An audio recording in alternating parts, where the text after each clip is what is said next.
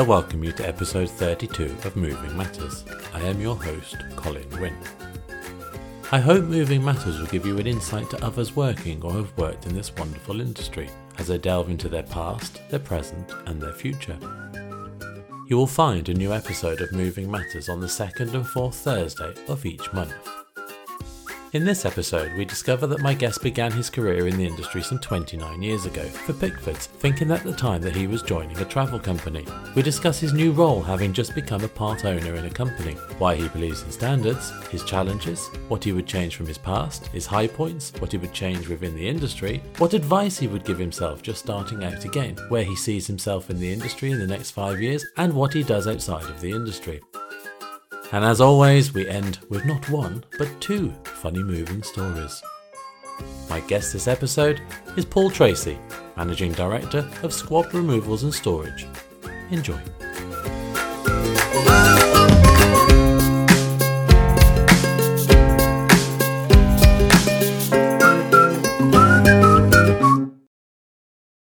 Good afternoon, Paul. How are you today? I'm fine, thank you, Colin. And yourself? I'm very well, thank you. Welcome to Moving Matters. Thank you. Can you tell everyone about yourself and the length of time within the industry? Hi, my name is Paul Tracy. I've uh, been working in the industry for twenty-nine years now. I joined the industry with no removals experience and no contact to the removals industry at all. So how did you get involved with removals? Like most people, I joined the removal industry by chance. I was looking for a, a role and I saw a job advertised for Pickfords as a trainee manager, and I applied to join Pickfords, thinking I was joining a travel company, not a removal company. Well, there is travelling involved. But so you went straight into Pickfords then and straight onto a management trainee course? So Pickfords um, back then, many years ago, had a management training scheme that they took on a number of candidates each year. And it was a three-year program and you learn everything to do with removals. So you learn from sweeping the yard to making the tea to answering the telephone. You spent a period of time doing removals with it locally, nationally, got sent out to Europe for a period of time doing uh, European removals. And as part of that process, you had to write reports and make suggestions on how you felt that different elements of the business could improve by your experience.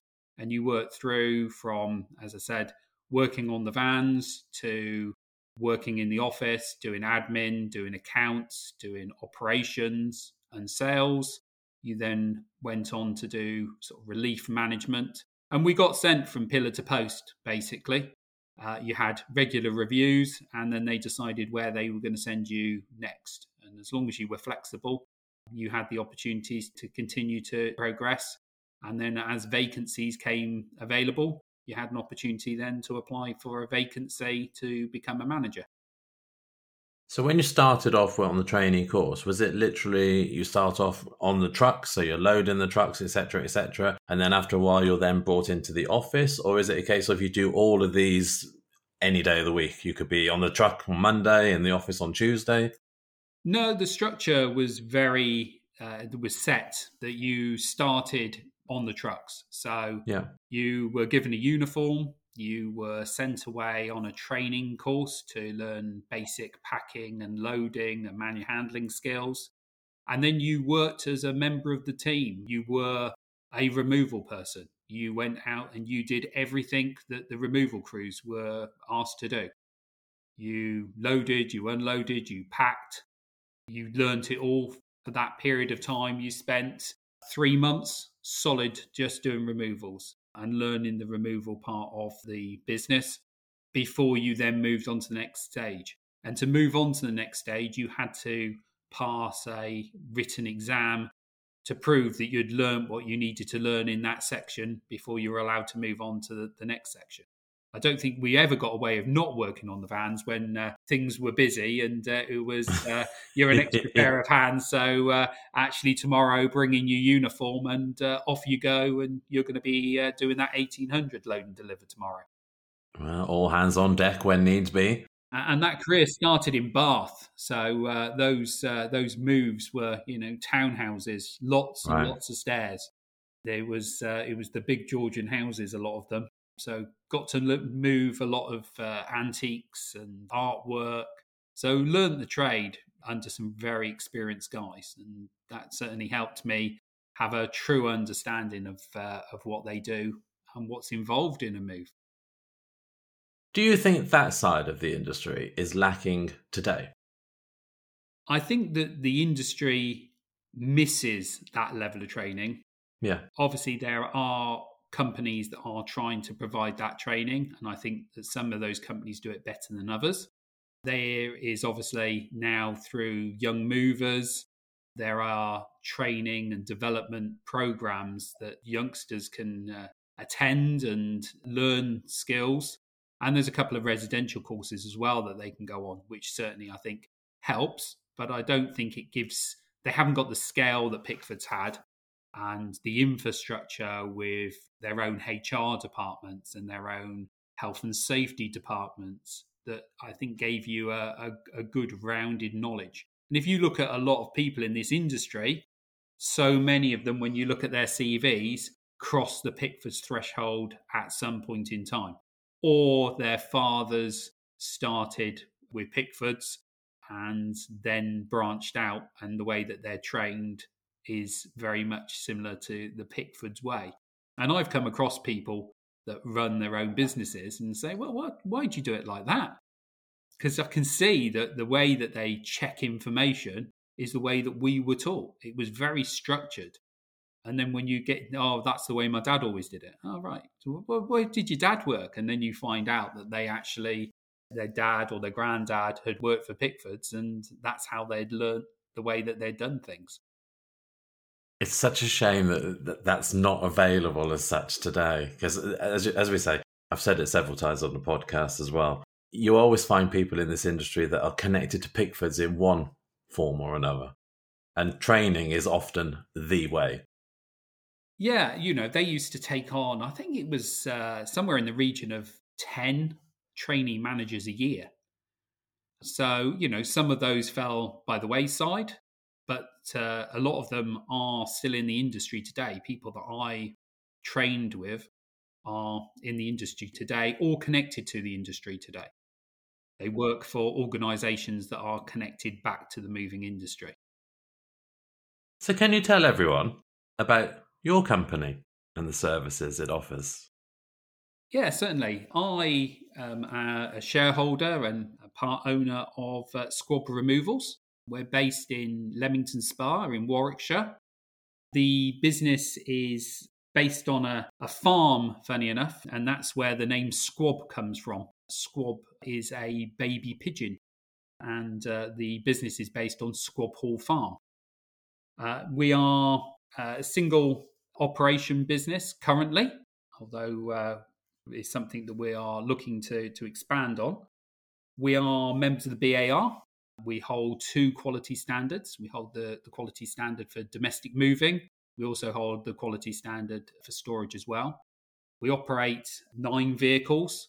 We have a nine hundred container warehouse, which is a modern warehouse, fully alarmed and C C T V and everything you would expect from a professional removal company.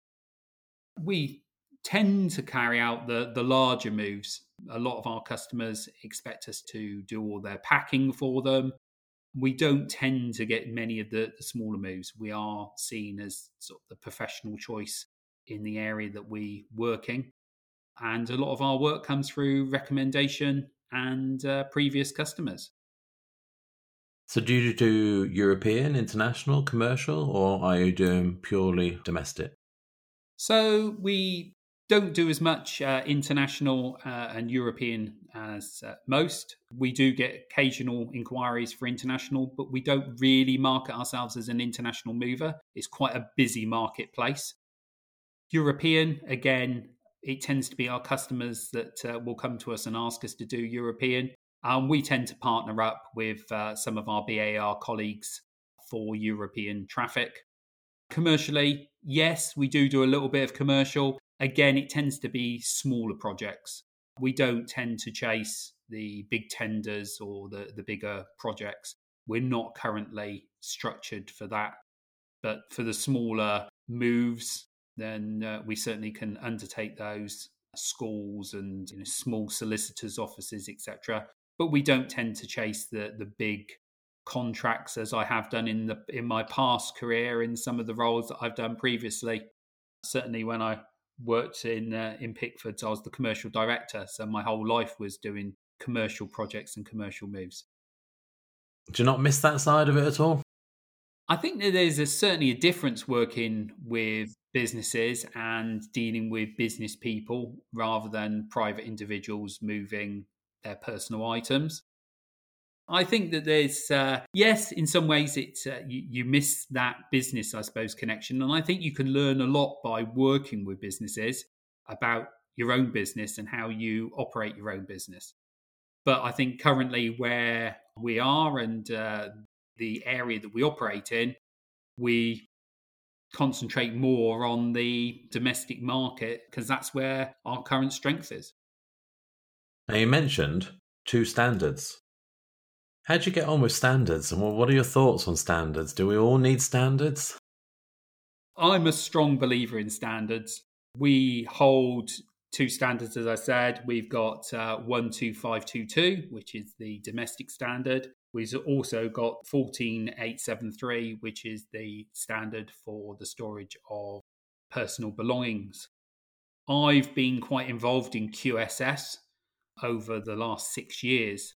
So I have a, a very strong belief that there is a link between standards, quality, and profitability.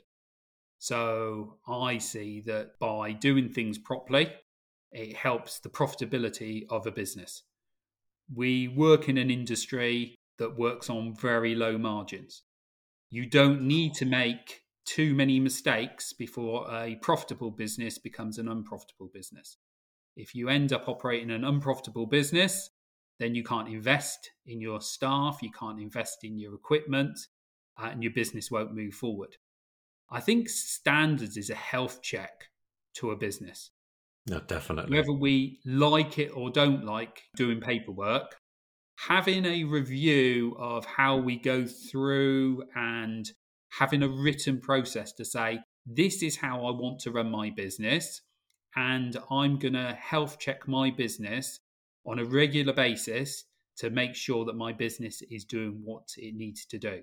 And I think a standard gives you that. It gives you the roadmap of what do you need to check to make sure your business is operating as you believe it should be operating. And it gives you an opportunity to review your business to say, okay, what needs to change?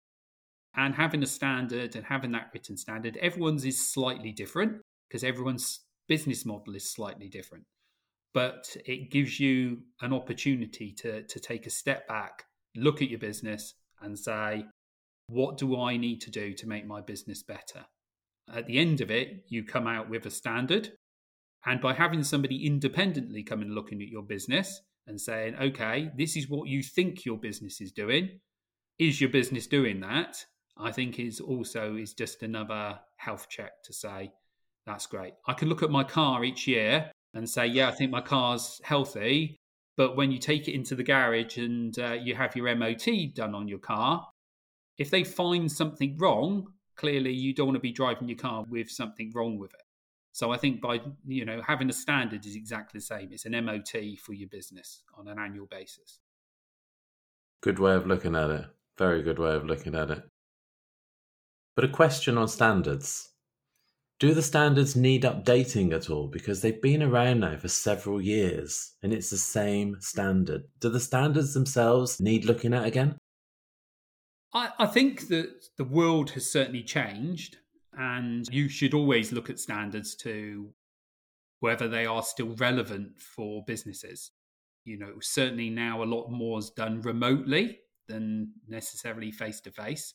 So I, I think that, like any standard, whether you're, you're, you've got it in your own business or the standard that is written, I think there should always be a review. But we're quite a simple trade. We we're are, quite yeah. a simple industry. On the whole, we pack people's effects, we load people's effects, we transport people's effects, whether that's within the U K or across the world, and we deliver people's effects. Now, yeah, there's lots of elements that fit into that, and there's lots of things that can change that, but ultimately, the process of moving hasn't changed for hundreds of years. And is unlikely to. And it's unlikely to. Technology, obviously, you know, helps us, or we think so until computers go down. I still like a pen and paper, personally.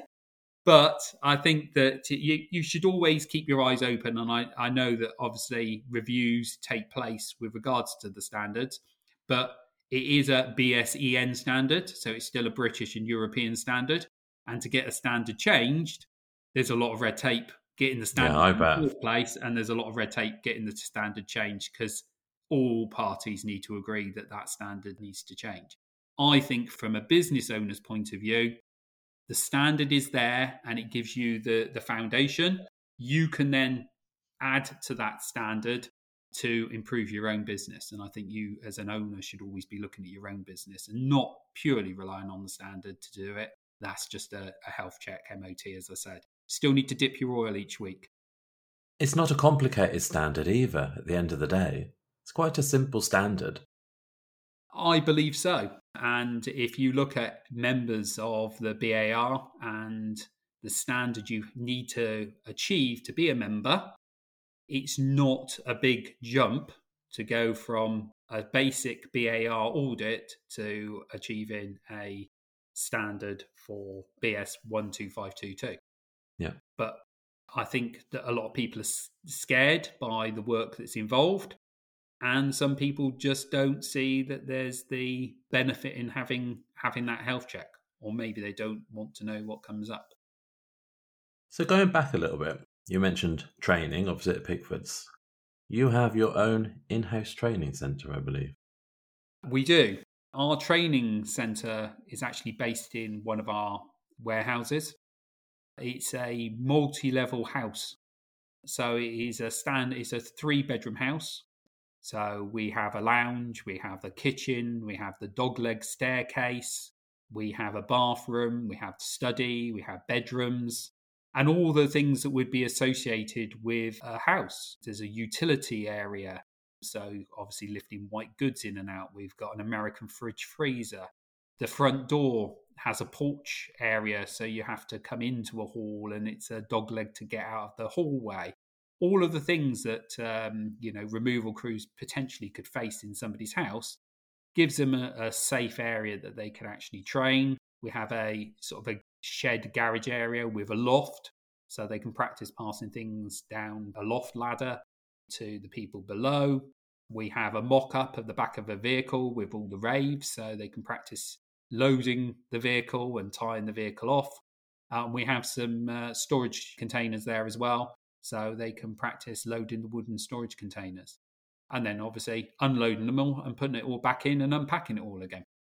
It's a great facility that uh, we have there and that we can uh, utilise with our staff, and also trainings carried out there with uh, staff from uh, other locations. Sounds awesome. Sounds absolutely awesome. Really does. It's a, it's a great facility.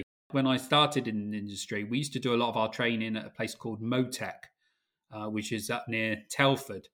Uh, and they used to have a house in a hangar there. And we used to do our estimating training and removal training used to be done at MoTec. And I suppose this is just like the modern version of MoTec. It's in, you know, in Warwickshire, and it's uh, at our facility. So, uh, no, it's a, it's a great facility. Great, great, great, great. So what challenges have you had to overcome then, Paul? I think there's been lots of challenges over the years. I think challenges being your own boss and having your own business is, is certainly different to the challenges of working for somebody else. Where you had challenges to meet the requirements of an organisation, you now have the challenges that it's your business and it's your, you know, your final responsibility.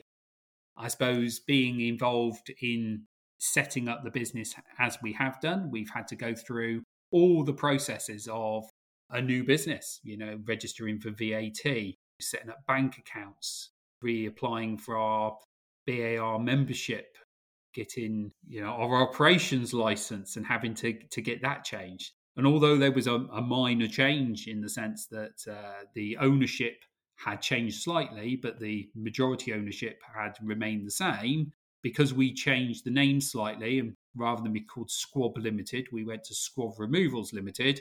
We had to apply for a new operations license and uh, start again. And uh, a lot of people see us as a, a new business and as such, you know, want certain guarantees from us uh, to, to operate.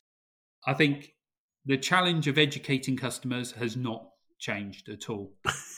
Trying to educate customers to why they should use a professional removal company rather than web comparison sites that they get three quotes that somebody's never ever spoken to them or been to their property or done a video survey, or there uh, obviously are new ones now where the, the work is bidded for. Trying to educate customers into understanding of what's going to happen.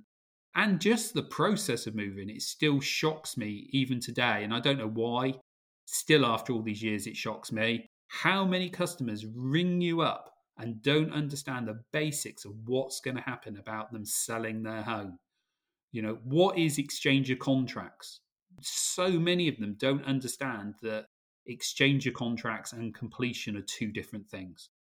And they don't understand that they can't just agree with the person whose house they're buying that they can get in at nine o'clock in the morning because that's what's been agreed. We know it's not going to happen. We know the money's not going to be transferred in that time. We know, yes, we can sit outside your house at nine o'clock in the morning, but we're not going to be able to get in there until you've got the keys. Uh, and it's just trying to, you know, that education of people, where really that should be discussed by people earlier in the chain, our friends, the estate agents, the solicitors. But just so many people just don't understand that moving process and what's involved. I feel the estate agents and the solicitors are not our friends, but they need to become our friends. Um, I think some are better than others. I think the elements there do very well out of the moving process and make uh, make a lot more than we do as movers. With uh, oh, absolutely, a lot less uh, a lot less work sometimes. Educating customers is an interesting one because, like you say, now now we've we've got to the stage where you're bidding for work. I, and this is just me personally, I couldn't have somebody come to my house and move my worldly possessions that I've never met before. Now, obviously, if you came out and surveyed my house, you're not going to come out and move it necessarily. You're going to send your guys around. But I'm choosing to move with you for a reason. It could be that we got on well, you've sold your services, and I trust you. It's no different really to giving my car to a garage. You know, the mechanic that works on it, I'll never meet him. But the people that you deal with in the service department, you then create a rapport with and a trust. But I couldn't have anybody just turn up at my house and move my goods that I've never met before. I just don't get it. I don't get it either. You know, I think in, in life, whenever you buy anything or make any major purchase, for most people, you do some element of research. Whether it's a, a new television or a new car, you do an amount of research into to what you're buying because you want to make sure you're buying a product that's going to meet your, your needs and your requirements. But it shocks me how many people really don't don't seem to care about who's going to move their stuff as long as somebody moves it when they say, and that the price is is right to what they they think they want to spend. And these people might not have any standards. They might not be members of a trade association. They might have found them on Facebook or another medium to find it out. Or they'll come back to you and say, I've had A B C removals, give us a quote, and you're one hundred pounds more expensive than them. And you just think in the scheme of it, one hundred pounds with what, you know, you've paid maybe fifteen thousand pounds in stamp duty, you've paid your solicitor fifteen hundred, two thousand, you've paid your estate agent more, most probably four or five thousand, yeah. and you're quibbling over one hundred pounds to use a company that has a proven track record.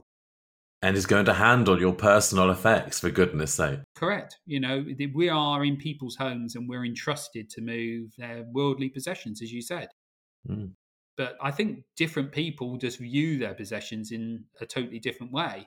And we just know by going around to see people, it's about selling to what people want. So, you know, the husband's normally really concerned about his garage and his tools and all the things outside. And the wife is normally concerned about all the vases and the, the pictures that the children have drawn for them in the past, you know, and they, they, they're all their precious items. So it's trying to find a, you know, something between the two. But uh, yeah, a lot of people I just don't think put value in some of the items they have. Blows my mind. It really does blow my mind. So if you could change anything from your past, what would it be?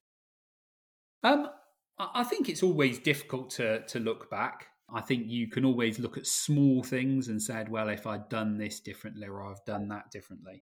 I think you, you've got to always look forward to uh, to the future. But I, I suppose I've entered into owning my own business quite late in life in comparison to, to a lot of people. I suppose I, I look back now and I had an opportunity uh, a number of years ago to uh, to invest and uh, enter into owning and running my own business. And I suppose I suppose... the regret is, but should I have done this many years ago? But there are certain things that you've then learned in those years that maybe have helped you now mm. achieve what you, you want to achieve. So I think it's always difficult to, to go back. I think you can always blame the past. I think you have to learn from the past, but I think you've always got to be now considering the, you know, the future rather than uh, looking backwards. What is your high point of being in the industry? I think it's the people. I've met some great people through this industry. I've made some great friends. I've had the opportunity to work overseas. Um, I've had an opportunity to, you know, to travel extensively with this uh, this industry. It's an industry that I really enjoy being part of. I think you either love removals or you don't. I don't think anyone goes to school and sits there and thinks, well, okay, what am I going to be when I grow up? Oh, I want to work in removals. It's not that industry. It's, you know, it's not like being an airline pilot or uh, being a doctor or something you may have thought about for the most of your life. Uh, maybe if you've got family that have been in, you know, are in the business, then maybe you've looked at it in a, in a totally different way in the sense of, you know, oh, well, that's what my father's done, or and I want to, you know, take over a, a family business, and that, that's your, your thought process. I think having those friends and those, uh, you know, that those experiences, I look back in my past and you sort of look at sort of key things that you've done. I had an opportunity to work for the American Secret Service for Bill Clinton's final visit to the U K. You sort of think back and you've done these these one you know these wonderful things and been involved in these projects, and it's it's just the memories I think you you create by working in the industry, and I think these are the things that you'll sort of take with you as you go forward. And as I said, you know, I've made friends in the industry who are now lifelong friends, and you can pick up the phone and you can talk to them and spend time personally with them outside. Just try not to talk about removals is normally the, the biggest challenge. I've got to be oh dear. Maybe it's because the, the industry as a whole is made up of family-run businesses. Yeah, maybe, and you know, maybe I I sort of break the mold. But there are there are you know there are guys and girls out there that um, have come along a similar route to myself. You know, they have come into the industry not being part of a family business. They've come in from outside and they've started to put a, a mark in the, the ground of why it's good to, to come from a, a different viewpoint. And you don't, you've maybe had to work slightly differently to, to get there than if you joined a family business. Although I know, uh, you know, some family businesses work their, uh, their relatives and their, uh, their children quite hard to, uh, to make sure that they're up to the, up to the mark. So you mentioned that we don't go to school wanting to be a removal man. Or How lady. can we get the youngsters, or ladies, yes, sorry, you are correct. How do we get the youngsters into our industry? Do you have any thoughts on that? Um, I think that people have to see it as a career and as a profession. And I think this comes back to the education of everybody regarding the removal industry. I don't see, and you don't get the feeling that people, even people you talk to, they don't see us as a profession. And it's about trying to change people's perceptions. Doing removals isn't easy. The guys and girls that are out there physically moving furniture every single day of the week, it's not an easy, it's not an easy job.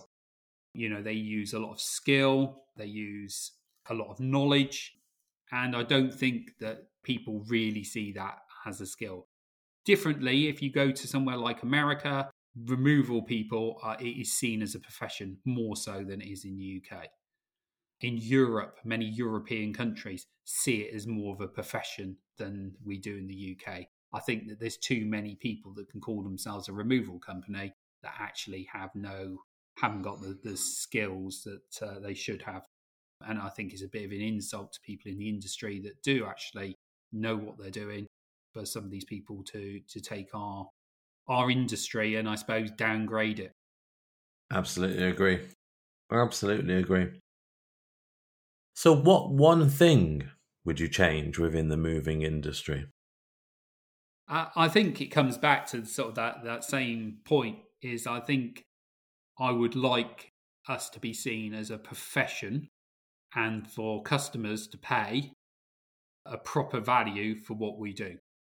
I always joked, and I, I've got uh, people that I know in the estate agency industry who look down their noses at us as movers. I say, you know, I'd be quite happy to go and move somebody for one or two percent of their value of their house. We have absolutely, we have two, three, maybe four members of staff out in somebody's house for numerous days with a hundred thousand pound plus vehicles outside. With most people today have two to three hundred pounds worth of materials alone on their moves. It would be for people to actually recognise us as a, a profession and to pay us what they need to pay us as a, a profession, to offer us the uh, the right uh, you know the right the right price for doing the right job. Oh yes. Don't know how we're going to get it, though, but no, oh, yeah. Same old, same old, Colin. And I think I've been hearing it since the day I started in the industry. But as an industry, we're the only ones that can change it. When we sell ourselves short, the only people we're ever harming is ourselves. Yeah. yeah. And it shouldn't be a race to the bottom. No, definitely not. Definitely not. What advice would you give to yourself just starting out in the industry? Um... I think for me, it's about knowing the business, knowing and understanding that the business as a whole. So I would go back to myself and I would tell myself, understand every element of what goes on in the business and understand your numbers. If you don't understand your numbers, you can't run a profitable business. You have to understand what is your true costs for doing work. I'm quite a number-orientated person. I I like numbers. I enjoy Excel. I know some people aren't uh, as keen, but uh, I enjoy Excel.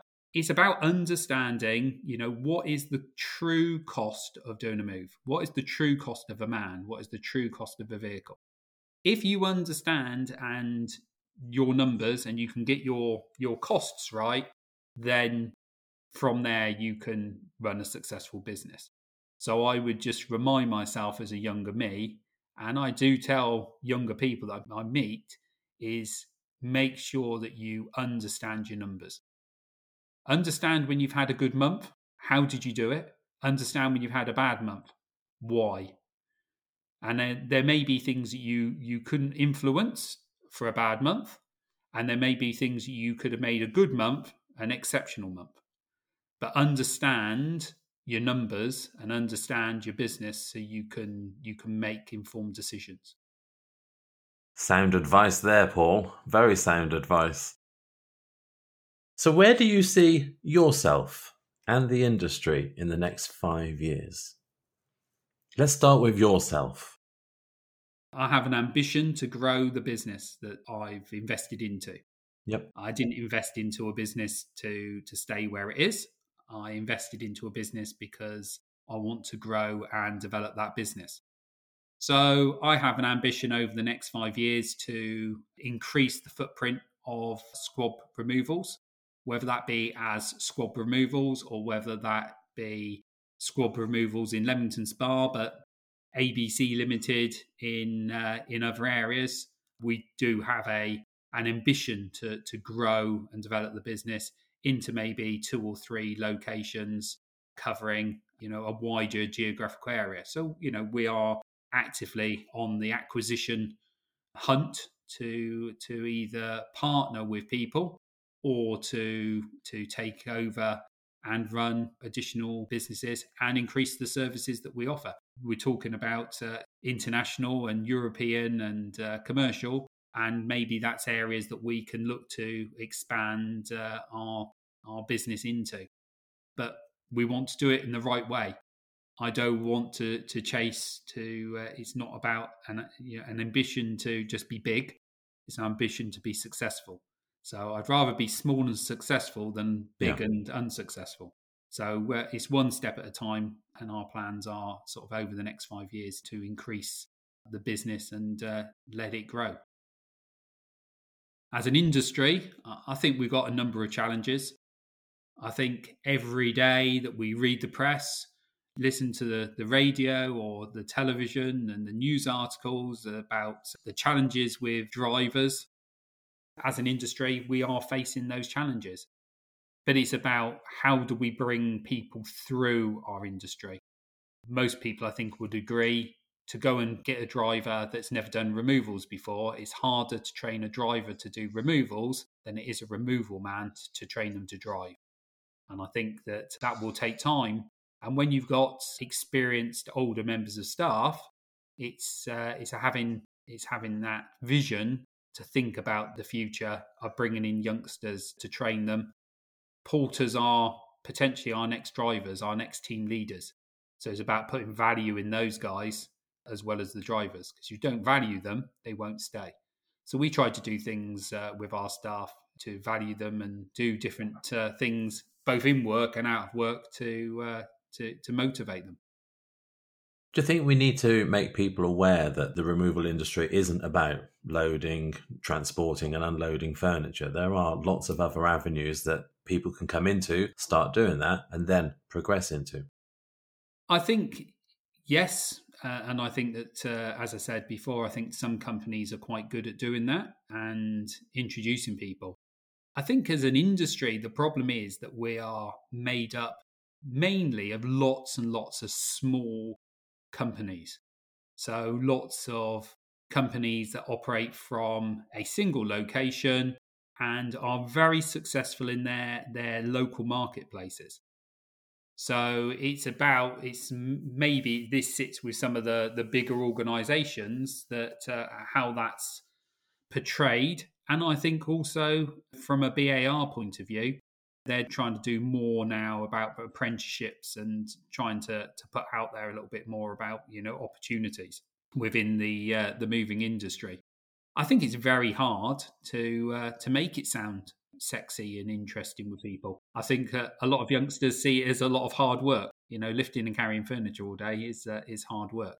But there are a lot of jobs out there that are hard work, farming, manufacturing, and things. But our guys, you know, work in teams. Um, they meet lots of different people. They go to different. They work in different places virtually every day. And I think that it's trying to sell the positives to people why this is more interesting than working in a factory. Exactly. I mean, you're out and about, you're, you're traveling all over the U K, you could be traveling around Europe, you could see some wonderful places. You're not literally going to a factory or an office nine till five, five days a week, looking at the same walls. Every day could be different. Absolutely. So what do you do outside of the industry to switch off? I, I enjoy the I enjoy the countryside. either walking, cycling, or I've got a little sports car, so I like to, to drive in the uh, the countryside. I'm quite a big rugby fan. Some would say the uh, the egg chasers. So uh, I enjoy enjoy watching rugby. Try to get down to uh, a few of the international games, and uh, like to watch some uh, local rugby as well. So uh, yeah, that's sort of what I enjoyed doing. Weekends seem to come and go quite quickly. Oh, don't they ever? So uh, you are limited to what you can what you can squeeze into your diary. But uh, yeah, like to like to get out really and get away from uh, computers, talking on telephones, things that you do all day, every day. It's nice to to get away from uh, get away from it all occasionally and just uh, just enjoy uh, the wonderful countryside that uh, we live in up here. Do you find it harder now that you're a company owner? I do. I do find it harder being a company owner. Yeah. Yes, I, I think it, I always felt that uh, I was very committed and I worked worked really hard and always was answering emails and things. But now it is twenty-four seven in the sense that uh, I can't. If I see an inquiry ping through on my my phone, you can't just leave that inquiry. It's uh, you are on it all the time, and so many customers, you know. They've always had my private telephone number, but I don't know now. It just seems to be that more of them will phone you at seven, eight, nine o'clock at night, or on a Saturday morning, or on a Sunday afternoon. And I don't know, it's not really any different. I don't understand why it's different from eighteen months, two years ago, where people had my mobile phone number. They didn't seem to, to call you. I think when they know that you are the person in charge and that you're not an employee, you're actually an owner, I think they feel that it's it's more acceptable to phone you on a Sunday afternoon at two o'clock to ask how they pack china into uh, into a box. so uh, Tell me you don't seriously get that. Seriously, you get all sorts of things come up at all sorts of times. So, wow. uh, you know, you see when people phone you and uh, click through. You know, I think the latest call I had was from a lady at eleven o'clock at night. Well, we are in a twenty-four seven world we now. We don't do nine till five. That's gone out the window why, years ago. Why do we want to sleep? But um, exactly. she, uh, she doesn't wake up to lunchtime, so that's fine. So she can ring us at eleven o'clock at night. Unbelievable. And finally, I like to end my podcasts with a funny moving story. Do you have one or more to tell? Well, there, there, I think in this industry, there are always funny stories. Uh, some are better to be discussed, not aren't via podcasts, uh, I think is the... Don't worry, Paul. This is only between you and I. It won't oh, go out. No, okay. Nobody will listen. It's fine. It's fine. I, I suppose it take go back to my... early days, and I discussed, you know, my start in my career with Pickfords as a as a trainee manager. I was young, I suppose. I started in the industry. I thought, well, you know, it's uh, you know, work hard. And I went to um, I was doing my operational training, so I got put out on the vans. And as I said, you were treated. You are a removal person. You, you know, you had little contact with the office apart from picking up your orders. You were no different to anybody else out there doing the, the job. And I went out on this particular, this job with one of the older uh, school removal guys. And uh, the very nice customer came along and asked if uh, I fancied a, a cup of tea. Now, I thought it was very polite of me to, to say, yes, a cup of tea would be lovely. And uh, she went away and uh, she, she said, oh, would your colleague like a cup of tea? I said, I'm sure he'd love a cup of tea. And I knew because I had to make him his tea in the morning because I was a, a lowly porter. How, you know, had to make your driver a cup of tea in the morning. I knew how he liked it that morning. So I told her that he would have his cup of tea with four sugars. It didn't make him any sweeter, but he always liked four sugars. And uh, she brought them out with a lovely plate of biscuits and put them on the back of the, the van. And uh, the driver came down and said to me, what's this? And I thought he was joking. And I said, well, that's very, very kind of the lady's made us a, a cup of tea and she's brought some biscuits out. And he said, so you thought you're going to sit here, he said, and drink a cup of tea and eat biscuits. He said, how did she know that we drank tea? I said, well, she came and asked me. what do you know? Would you like a cup of tea? And I told her yours was tea, fairly strong, with four sugars. He said, just come here on the back of the van. He said, let me have a word with you a second. So I went up the ramp onto the back of the van, out of the sight of the house now, as he grabbed me by the scruff of the neck, pushed me up against the rails and said, look here, let me explain something to you. I'm the driver. I'm in charge.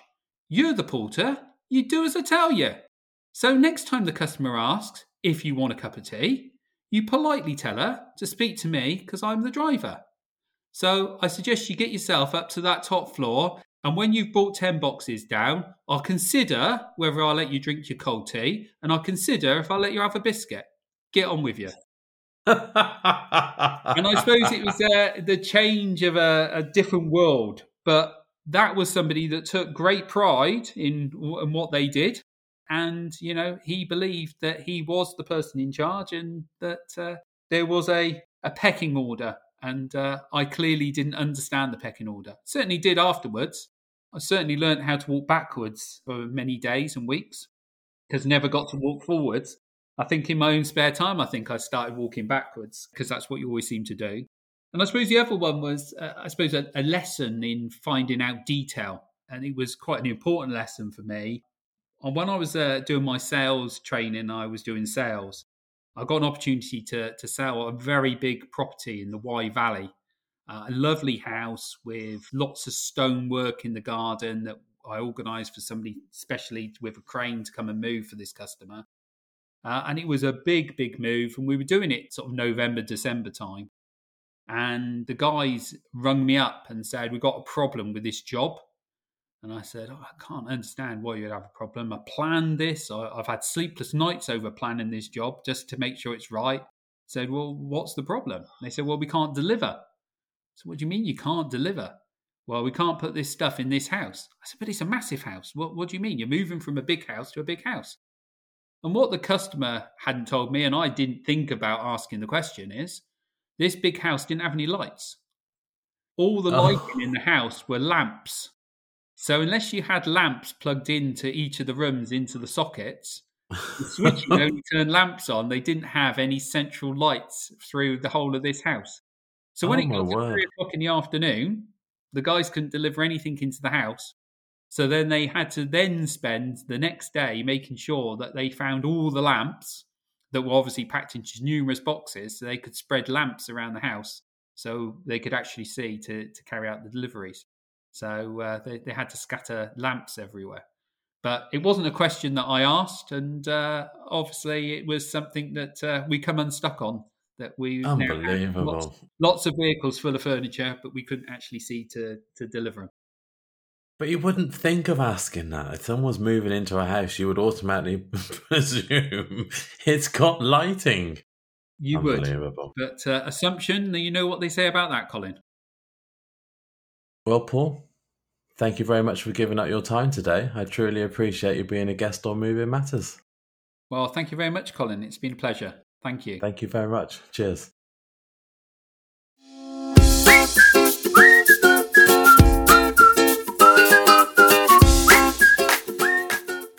I sincerely hope you enjoyed episode thirty-two of Moving Matters. Please rate, review and subscribe in your favourite podcast player of choice, and please tell your industry colleagues about Moving Matters. My thanks and appreciation go to Paul Tracy of Squab Removals and Storage for giving up his time to record this episode. Thank you again, Paul. If you would like to know more about Squab Removals and Storage and the services they provide, then you will find links within the show notes for this episode and on our webpage moving matters podcast dot co dot uk. And please, if you have a funny moving story that can be relayed to our listeners, or you would like to be a guest on the podcast, then do reach out to me by completing the contact form on our webpage, moving matters podcast dot co dot uk. Well, that is all from me, so until next time, keep moving.